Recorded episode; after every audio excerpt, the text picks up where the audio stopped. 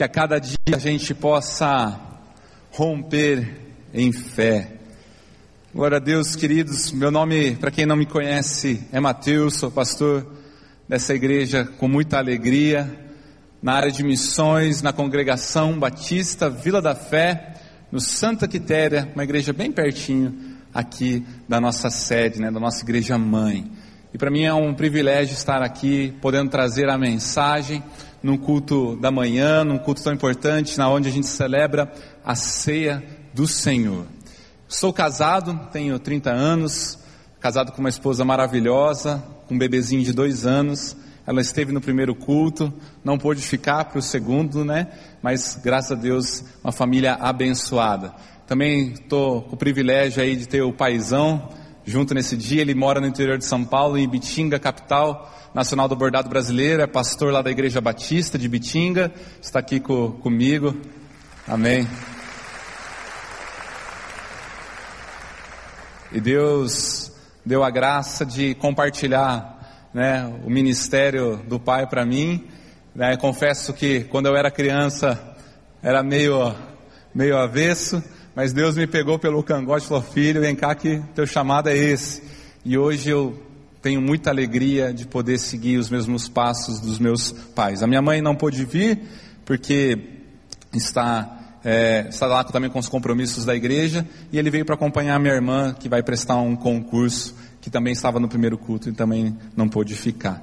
Mas, queridos, para mim é muito gratificante poder compartilhar a mensagem que Deus colocou no meu coração, e essa mensagem está lá em Marcos 1. Eu queria que você abrisse sua Bíblia para a gente lermos juntos essa passagem. Enquanto você vai folhando a tua Bíblia, procurando, a palavra de Deus vai dizer que, ó quão bom e quão agradável, quão suave é que os irmãos vivam em comunhão. E como gostoso é a gente estar em comunhão aqui com os nossos irmãos na fé. Então eu queria convidar você a falar para o teu irmão como é agradável, como é bom estar com você aqui. Fala para a pessoa do teu lado, atrás de você. Fala, é muito bom te ver aqui, é muito bom estar com você aqui. Glória a Deus.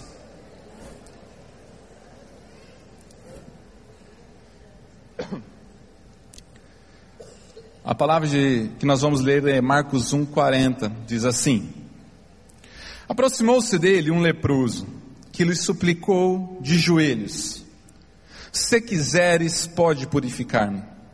Jesus, movido por compaixão, estendeu a mão, tocou e disse: Quero, fica purificado. Imediatamente a lepra desapareceu e ele ficou purificado. E advertindo-o severamente, Jesus logo o mandou embora, dizendo-lhe: Olha, não digas nada a ninguém, mas vai, mostra-te ao sacerdote e oferece pela tua purificação que Moisés determinou, para que ele sirva de testemunho.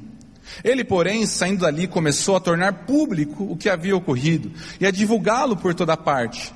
Desse modo, Jesus já não podia entrar abertamente numa cidade mas ficava fora, em lugares desertos. Mesmo assim, as pessoas iam até ele, vinda de todos os lugares. Querido Deus, nós te louvamos pela tua palavra, que é viva e eficaz. Nós pedimos, Espírito Santo de Deus, que o Senhor possa ministrar o nosso coração, Pai, através da tua voz, através do teu agir, Pai, a, revelação, Pai, da tua palavra, da tua mensagem nessa manhã. Pedimos, Deus, que o Senhor ilumine, Pai, o nosso entendimento, a nossa compreensão, para entendermos o que o Senhor quer falar conosco aqui nessa manhã, Pai. E fala, Pai, através dela, Pai, em nome de Jesus. Amém. Amém, queridos?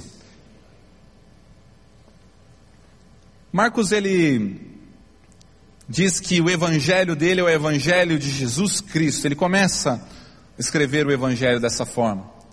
E ele coloca esse texto sem muitas informações adicionais, nós não temos local, nós não temos o momento que isso ocorre, não está na sequência aqui do que está acontecendo. Marcos insere essa história nesse momento. Então nós não temos muitas informações do que, do, da onde é essa localidade, em que cidade acontece, ou em que época do ministério de Jesus isso acontece. Mas nós temos uma informação muito importante que nós podemos estudar e aprender com essa história através dessa cura milagrosa que Jesus opera. Um dado muito importante que a gente tem que entender é que esse homem que chega até Jesus e suplica de joelhos para que fosse curado, Jesus estende a sua mão, toca e o cura, e o milagre acontece de tal forma que ele fica tão cheio de alegria que ele sai para compartilhar com todos o, o que Jesus está fazendo, e isso torna um alvoroço. E as pessoas querem falar: quem que é esse Jesus que curou esse homem? E elas começam a ir atrás de Jesus, e Jesus tinha que se retirar porque era tantas pessoas que ele já não conseguia exercer ali ah, direito o seu ministério, então ele começa a se afastar para lugares distantes e mesmo assim as pessoas iam. A palavra vai nos dizer que esse homem ele era leproso. E aqui está um dado muito importante para a gente entender. Esse homem ele, ele possuía lepra. E a lepra, ela poderia ser considerada 72 tipos de doença pelos sacerdotes, eles avaliavam. E nesses 72 tipos de doenças, eles iam determinar se aquela pessoa possuía lepra ou não. Então aquela pessoa via uma mancha ou alguma, alguma ferida na sua pele, e ela devia ir ao sacerdote e se mostrar para o sacerdote. O sacerdote ia avaliar e falar: olha, isso é lepra. Ah, isso está lá em Levítico 13, 14, vai dar um detalhe, vai dar dois capítulos inteiros sobre como deveria proceder a questão da lepra. E essa pessoa então ia ter uma condenação sobre a vida dela. A partir do momento de que ela era diagnosticada com lepra, ela ia ter uma nomenclatura impura. Você é uma pessoa impura. Eles achavam que uma doença tão terrível como a lepra, uma doença de pele, e a gente vai ver que esse homem estava num estado muito avançado dessa doença, uma doença grave de pele. Provavelmente a gente entende como a hanseníase, a lepra clínica, na qual ela vai apodrecendo viva, isso pelo relato da purificação em seguida e pelo relato que é, próprio Lucas vai dar com o corpo todo coberto de lepra. Ele, ele tinha uma condenação: olha, você é, é impura. E diante de tamanha doença, eles entendiam o seguinte: para você ter essa doença, você deve ter pecado muito. Você deve ter cometido um pecado muito grave para Deus ter te ferido. Então eles entendiam que a lepra era uma ferida de Deus na vida da pessoa. Era como se Deus tivesse é, colocado a mão dele, pesado a mão dele sobre a pessoa, castigando ela por causa da sua vida pecaminosa. E eles falavam: Olha, vai se arrepende, jejue, se purifique, porque talvez Deus tenha misericórdia.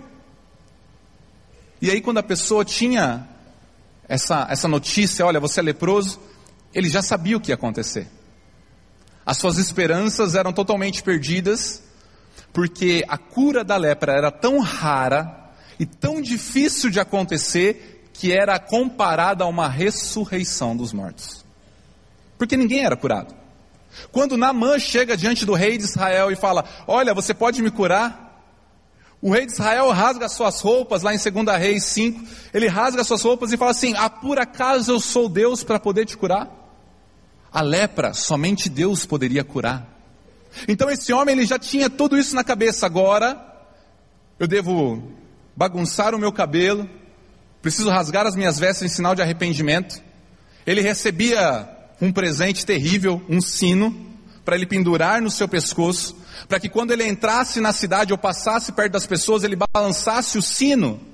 E o sino significava impuro, impuro passando, alguém ferido por Deus passando. E as pessoas se afastavam dele. Não era permitido um judeu tocar num leproso.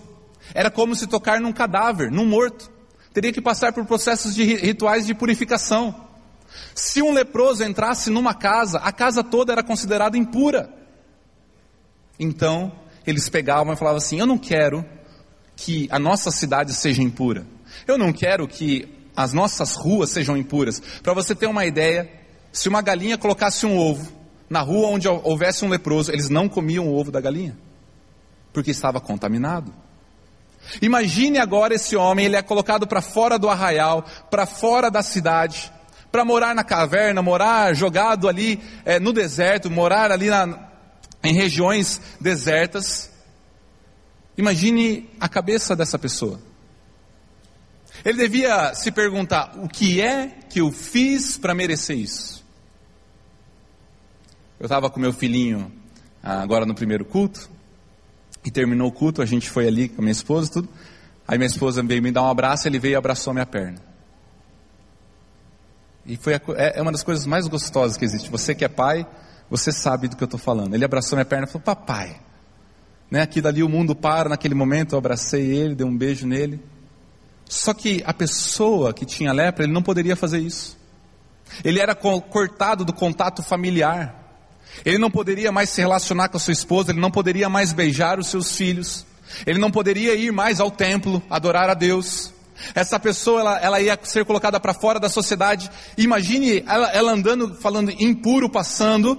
As pessoas faziam careta, condenavam ela e falavam assim: Esse cara é um pecador. Ele merece esse castigo de Deus. O que é que será que ele fez de tão grave para Deus o amaldiçoá-lo dessa forma? E eu imagino, eu queria que você pensasse junto comigo. Você consegue imaginar como estava o coração desse homem? A palavra de Deus não vai nos dizer há quanto tempo ele estava assim, mas se Lucas nos diz que ele está coberto de lepra, provavelmente há um bom tempo. Há um bom tempo ele não beijava sua esposa, há um bom tempo ele não comia um churrasco com seus amigos. Há um bom tempo ele não ia cantar na igreja, rompendo em fé. Porque talvez ele nem fé mais tinha. Ele tinha perdido as esperanças. Talvez totalmente decepcionado, é, vamos imaginar, decepcionado com a sociedade, decepcionado com talvez a sua própria família o condenando. Talvez decepcionado com a sua religião, com a sua, com seus amigos, né? E todos agora o rejeitam e colocam para fora e falam: "Você é impuro. Você não pode mais fazer parte do nosso meio". E eu imagino todo o coração desse homem, as angústias que ele passava, as frustrações de vida perdeu o emprego, perdeu tudo que ele tinha. Tudo que ele tinha se foi. E ele devia perguntar: Deus não me ama.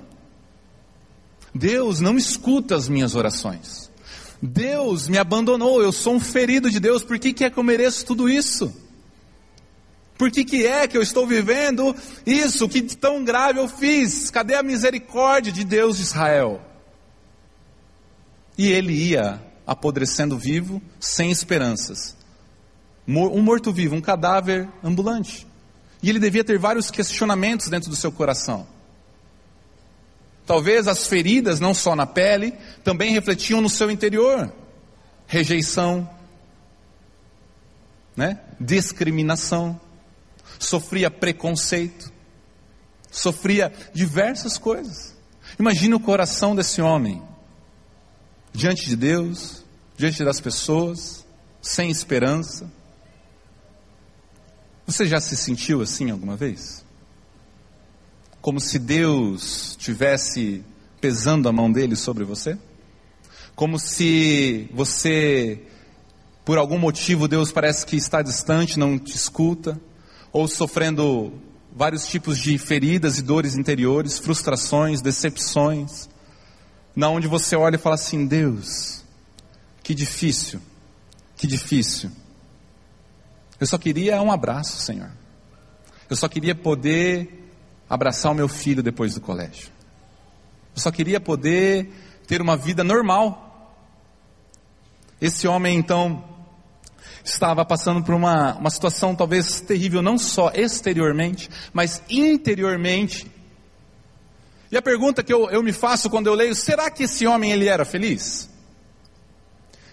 Será que realmente esse homem poderia dizer que ele era pleno? Que ele era é, realizado na sua vida? Pelo contrário, esse homem talvez estava passando por vários é, pensamentos difíceis de lidar, pensamentos que estavam arremetendo ele a, a, a diversas situações. E o pior, ele não poderia conversar com ninguém, porque ele não poderia chegar perto das pessoas. E ninguém queria chegar perto dele. Ele não tinha um conselheiro, ele não tinha com quem desabafar o coração. Mas o que, que isso tem a ver conosco? O que, que essa história tem a ver comigo? Tem tudo a ver. Esse relato, a gente entende que a representação da lepra, na aplicação, ela é o pecado na nossa vida. A própria palavra para purificação, para lepra, é a mesma palavra para purificação dos pecados. Cátaros, catarizo. Na onde é usada para a purificação nos dois sentidos. Então, a lepra é aquilo que nos traz e nos fere, né? seria o pecado na nossa vida. E eu queria falar de algumas similaridades que o pecado faz. Uma das similaridades é que o pecado ele deforma e rouba a imagem e semelhança de Deus na nossa vida, pela qual nós fomos criados. E isso espiritualmente e fisicamente. Você talvez já viu alguém que é viciado em drogas profundas, como crack. Você vê que aquela pessoa, ela, ela toma uma imagem até mesmo física, de que não é ela. Ela mudou. A droga é, transformou o seu ser. É isso que o pecado faz, ele deforma a nossa identidade, seja ela física, espiritual, sexual. O pecado ele nos torna impuros diante de Deus e diante de nós mesmos. Porque talvez o pecado ele não hoje a gente né, não, não usa um sino exterior e fica balançando aqui na igreja falando. Mas o pecado ele faz o seguinte, ele coloca um sino interior dentro de nós. E esse é talvez pior do que todos. Porque esse sino interior, ele ecoa dentro da gente, dizendo muitas vezes: você é impuro, você é indigno, você não, Deus não vai te ouvir, Deus não vai te perdoar. Deus não vai é, fazer nada por você. Olha só quem você é. Olha só o que você já fez. Olha só o que você está fazendo. Deus não te ouve. Deus não te ama. E esse sino ecoa. Mentiroso adúltero, corrupto, impuro. E ele bate, ele bate pesado, a tal ponto que a gente acha que até as pessoas estão enxergando esse sino bater. Elas olham e você, né, nós olhamos e falamos assim: hum, será que ele sabe de alguma coisa? Será que ele está vendo? E quantos deixam esse sino tocar tão alto que param até mesmo de ir à igreja? param até mesmo de buscar a Deus. O pecado, ele também, assim como a lepra clínica, que é a hanseníase, também nos deixa insensíveis. Insensíveis à própria palavra de Deus, ao próximo, insensíveis nos relacionamentos. E ele mata e ele fere relacionamentos. O pecado ele destrói os nossos relacionamentos, primeiro com Deus e com o próximo destrói nossos casamentos, destrói famílias, destrói lares, destrói esperança. O pecado ele mata, ele cheira a morte. O pecado ele consome a gente vivo. E ele vai destruindo tudo o que ele puder destruir. E qual que era a esperança desse homem? O que, que ele poderia fazer? Eu fui para o Líbano há um tempo atrás fazer uma viagem missionária. E, e, lá eu conheci um soldado sírio que tinha fugido da guerra. E eu fui fazer, falar de Jesus para ele. E ele falou assim: Pastor, será que Jesus me perdoa? Eu falei assim: Claro. Ele falou assim: Pastor, não, você não está entendendo. Eu matei gente. Eu falei: Mas é claro que ele te perdoa. Ele perdoa todos os pecados. Ele falou assim: Pastor, você não está entendendo. Eu matei gente inocente. Eu falei assim: Querido, Deus te perdoa. Ele falou assim: Pastor, não. Tinha pessoas ajoelhadas na minha frente, clamando misericórdia, sem armas, indefesas, e eu tive que executar elas. Deus vai me perdoar disso. Aquele sino batia forte contra aquele homem, falando: Deus nunca vai te perdoar. Você é um assassino. Você é um assassino. E quantas vezes esse sino ecoa? Não sei se você já escutou ele alguma vez ou se você tem escutado ele. Mas ele costuma às vezes querer nos lembrar as nossas impurezas, as nossas falhas, a nossa, as nossas mazelas. E muitas vezes ele vem com um peso: olha o que você está sofrendo, olha o que você está passando, olha a tua vida. Você está sendo ferido por Deus. E bate, e bate. E é onde a gente anda, a gente anda, parece que morrendo aos poucos. Mas a palavra, existe um, um, uma frase que diz assim: Não há abismo tão profundo que a graça de Deus não seja mais profunda. Oh glória! Esse homem ele escuta nessa situação, ele escuta falar de Jesus. De alguma forma, ele fica sabendo que Jesus faz milagres, que Jesus era o Messias. E ele, sem entender muito bem, ele vai até Jesus. E eu acredito que ele passou por diversas situações, talvez no meio da multidão, porque Jesus sempre estava cercado de multidão. E ele passa diante dessa multidão, as pessoas provavelmente fizeram careta, saíram de perto. saíam de perto e, e foram para longe, e aí ele chega diante de Jesus e ele faz um clamor a Deus: Senhor, se tu quiseres, se o Senhor quiser, humildemente, o Senhor pode me purificar. Todo mundo saiu de perto desse homem. Mas e Jesus? O que Jesus fez? Jesus ficou ali. Jesus não pegou a lei e jogou na cara dele e falou: Você é um impuro, você é um pecador, vai se arrepender, rapaz. Jesus, de maneira nenhuma, deu as costas para esse homem, ele ficou ali. Jesus não deu um passo atrás diante daquele homem, Jesus ficou ali. Jesus não fez careta para aquele homem. Jesus não balançou a cabeça em negação àquele homem. Jesus ficou diante dele. E eu aprendo uma lição muito importante: que quando nós vamos até Jesus, quando eu chego diante de Jesus, mesmo sendo leproso, mesmo todo coberto de lepra, mesmo numa situação terrível, no mais profundo abismo, talvez na mais pior situação, numa vida quebrada sem esperança, Jesus estará ali. É assim que foi com o filho pródigo. O filho pródigo chega e o pai vai de encontro. Não sai, não condena, não julga, não joga na cara. Você gastou meu dinheiro. Ele fica ali e abraça o filho. Jesus fica diante de nós quando nós vamos até Ele. Ele nunca te dará as costas. O mundo pode virar as costas para você, a tua família pode virar as costas para você, os teus amigos podem virar as costas para você. Jesus é o nosso melhor amigo. Ele jamais dá as costas. Isso é maravilhoso. Segunda coisa que Jesus faz com esse homem. A palavra de Deus vai dizer que Jesus foi cheio de compaixão, se compadeceu desse homem. Esse é o olhar do nosso Deus. Jesus não viu um impuro. Jesus não viu uma pessoa sem esperança. Jesus não vê uma situação difícil. Jesus não vê uma pessoa pecaminosa. Jesus viu alguém, a imagem e a semelhança dele.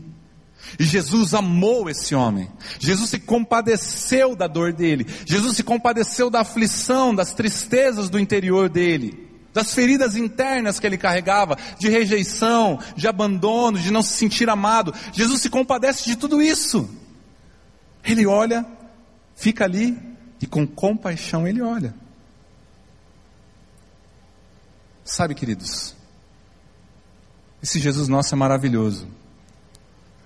Porque o nosso Deus é um Deus pessoal.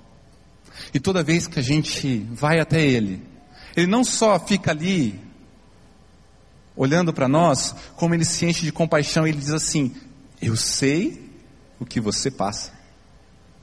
Eu me compadeço da tua dor, eu sei da tua dor, eu sei das tuas feridas, eu sei a tua falta de fé, eu sei o que você foi rejeitado, eu sei que você está passando por lutas terríveis, eu conheço você, eu me compadeço de você.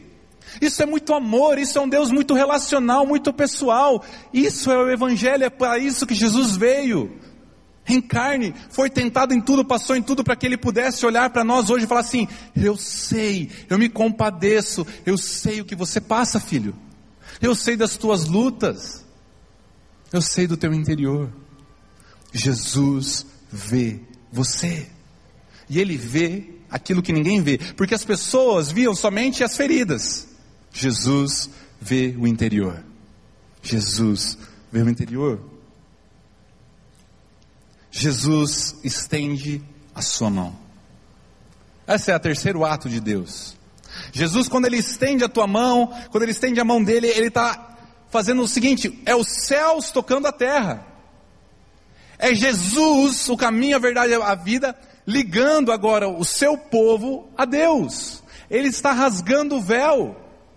Ele está criando a ponte de Deus com o seu povo através de Jesus. Ele está religando o homem. Ele está trazendo o homem de volta ao seu lugar.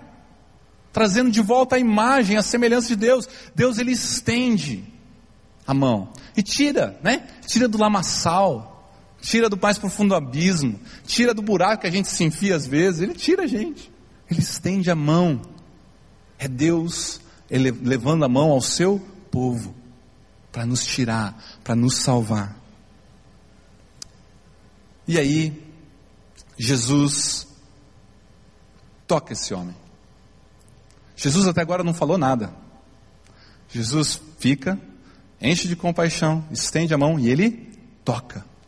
E por que, que Jesus toca? Jesus ele tem várias formas de curar. Ele cospe no barro, passa na pessoa. Ele, ele, Jesus é meio doido assim, né? Ele faz essas coisas bem legais. Né? Não dá para repetir, porque era ele, né? não, não vai dar certo. Mas Jesus ele, ele faz isso, ele toca esse homem. Jesus nesse momento ele está curando em primeiro lugar o seu coração.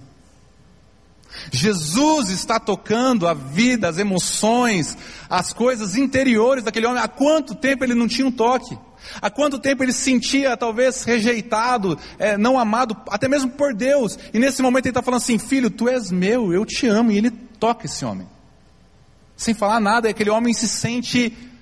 Ah, Deus se importa. Como ele pode tocar? Como é que ele pode fazer isso? Ninguém pode.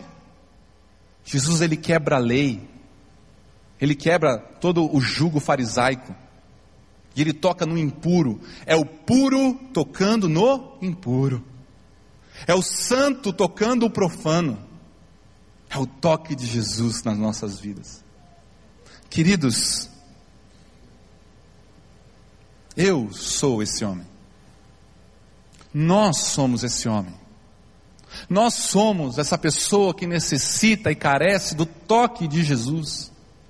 Que necessita e carece da graça, do amor, da compaixão, da misericórdia de Cristo.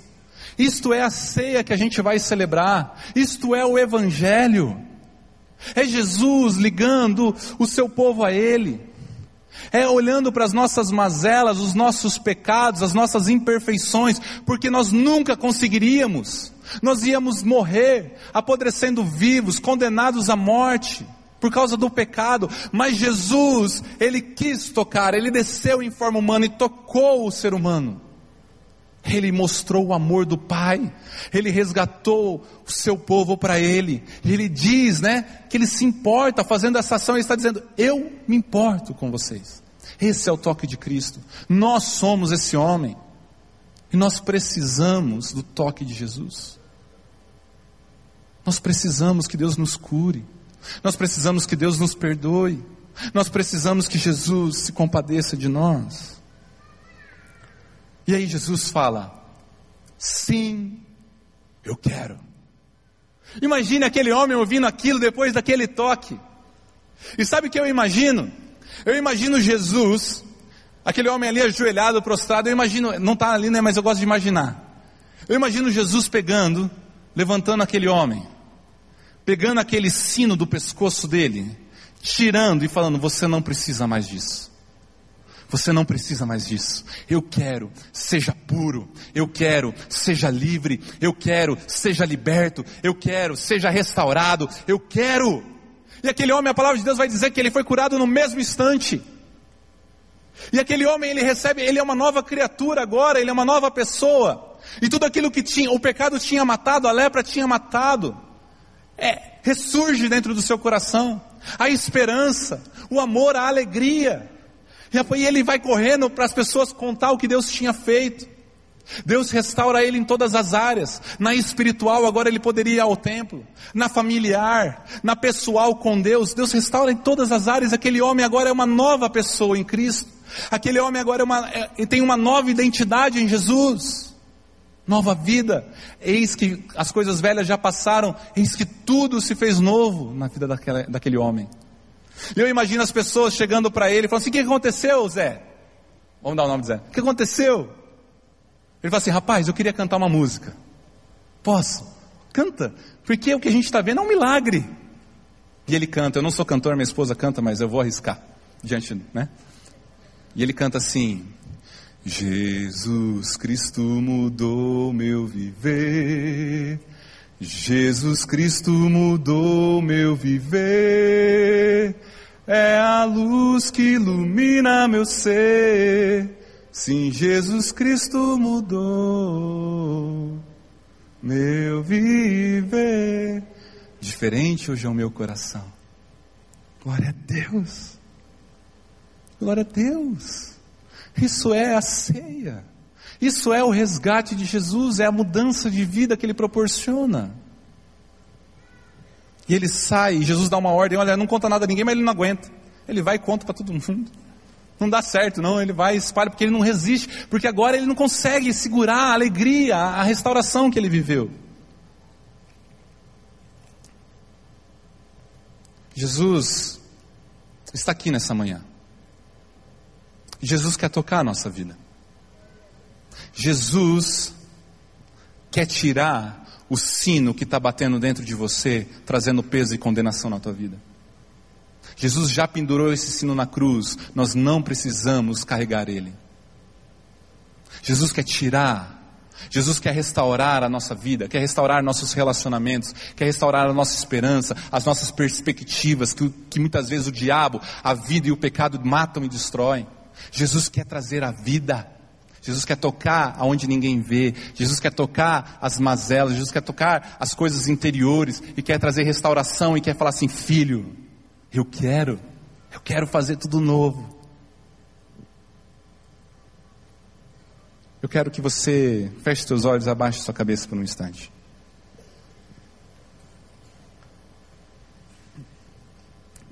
Jesus quer tocar as nossas vidas nessa manhã.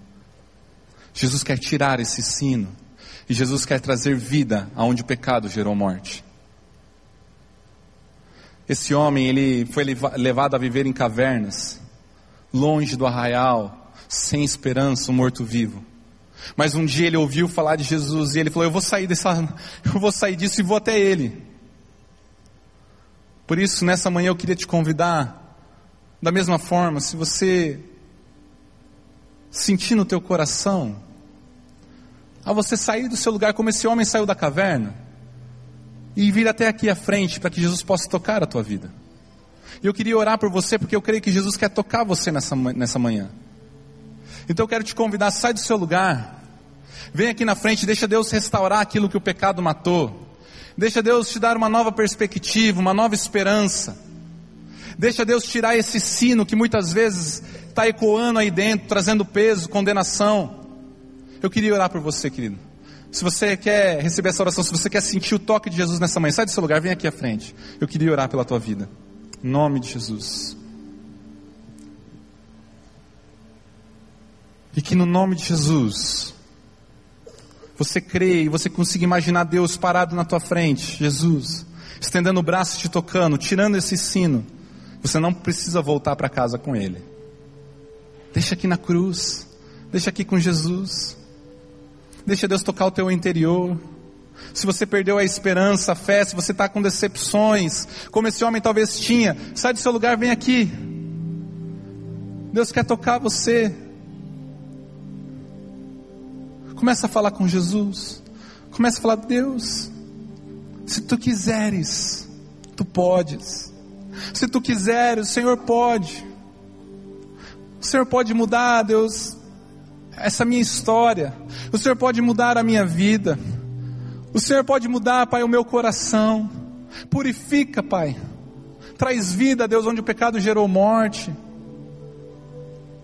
Começa a falar com Deus aí no seu lugar. Começa a falar, Deus, toca, Senhor.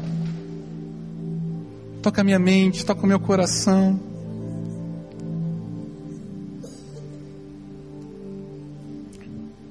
Em nome de Jesus. Esse homem teve a sua família restaurada. Esse homem teve o seu casamento restaurado. Teve sua profissão restaurada. Teve seu ministério restaurado. Deus quer te restaurar nessa manhã, querido. Restaurar a tua vida. Você é a imagem e semelhança de Deus. E Ele jamais vai dar um passo atrás. Ele jamais vai dar as costas para você. Ele jamais vai fazer isso. Senhor Jesus, Pai, humildemente nós estamos em Tua presença, Pai.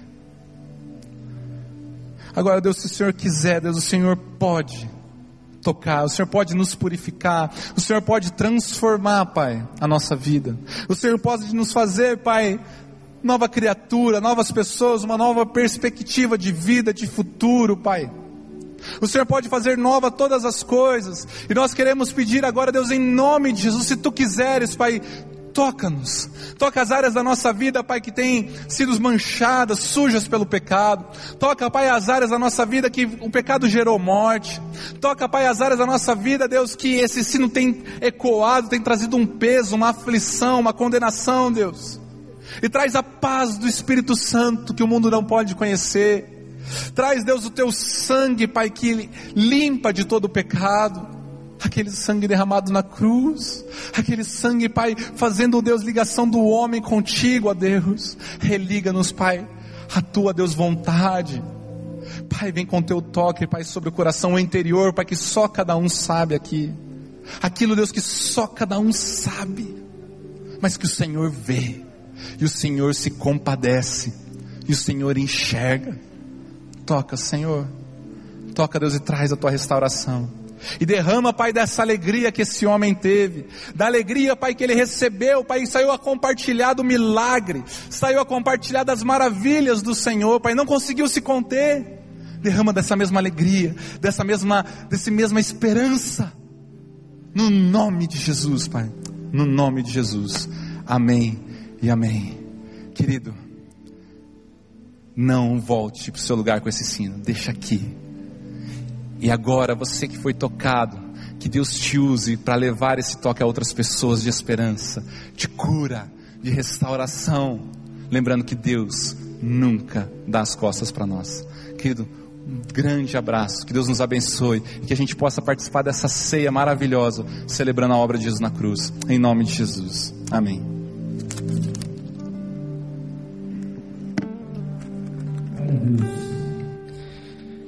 Deus é bom demais, né? É tão gostoso quando a gente pode vir na casa do Senhor, abrir o nosso coração e Ele rasga o nosso coração, e Ele fala lá no profundo aquilo que a gente, necessariamente não aquilo que a gente quer escutar, mas aquilo que a gente precisa ouvir. Glória a Deus. Eu queria convidar os diáconos para vir aqui na frente. Para mim, ceia é algo tão especial, tão especial, porque eu lembro da minha história, o que Jesus fez por mim. Eu, como a gente brinca, nasci na igreja, desde pequenininho. E desde pequenininho, ouvindo e tudo mais, conheci os hinos, conheci os textos, mas eu ainda não conhecia Jesus. Em determinado momento eu me batizei, mas eu ainda não conhecia Jesus. Eu era um religioso, religioso. E na adolescência, com o pé na igreja, com o pé no mundo, um dia eu entro na igreja e era dia de ceia. Eu já sabia o texto, eu já sabia de tudo que ia ser falado. Mas, naquele dia especial, Deus falou comigo. E aquela ceia, aquele momento, foi algo muito, muito especial. Eu vou continuar essa história, mas antes eu queria que você ficasse de pé no seu lugar. Que você pudesse dobrar a sua poltrona. A ceia é um momento muito especial onde nós relembramos todo o sacrifício que Jesus fez na cruz por mim e por você. Quem pode participar da ceia? Se você é cristão, se você entregou a sua vida a Cristo Jesus, se você foi batizado, a ceia é para você. E hoje, enquanto a gente está recebendo esses elementos, Deus vai estar tá trazendo à memória tudo aquilo que Ele fez por você. Como eu e você somos esse leproso que Deus alcançou. A minha história continua lá, termina eu ali um religioso dentro daquela igreja. E eu com a maior cara de pau, falei assim, se eu não tomar ceia, o que, que as pessoas vão pensar de mim? Cara de pau, cara de pau. E ali naquele momento, enquanto o pastor pregava aquele texto que talvez eu já tinha escutado tantas vezes, pela primeira vez na minha vida, eu entendi que eu era um pecador, um miserável e que eu precisava entregar minha vida por completo a Jesus. E num dia de ceia, como hoje, eu comecei a chorar. E os meus amigos viravam para mim e falaram assim: Cara, por que, que você está chorando? E eu virava e falei: Não sei. Eu fui entender anos depois que aquele dia foi o dia que eu me entreguei por completo ao Senhor Jesus. Esse é um tempo da gente poder olhar para dentro, esquecer quem está do lado e fazer essa pergunta: como que está a minha vida? Como que está a minha vida? E hoje aqui você diante de Deus colocar sua vida no trilho, só por Jesus. É só assim que a gente pode ter uma vida diferente.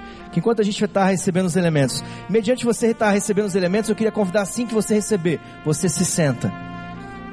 Se você tem intolerância a glúten, bem aqui atrás, onde nós temos uma câmera e ali tem uma mesinha e ali nós temos um pão especial sem glúten. Então eu queria que você que precisa, que você descesse aqui, quem anda na galeria, ou mesmo aqui embaixo, pegasse o seu pão sem glúten, mas que enquanto a gente sentado mesmo aí, você possa pensar, lembrar do preço que foi pago na cruz por mim e por você. Em nome de Jesus.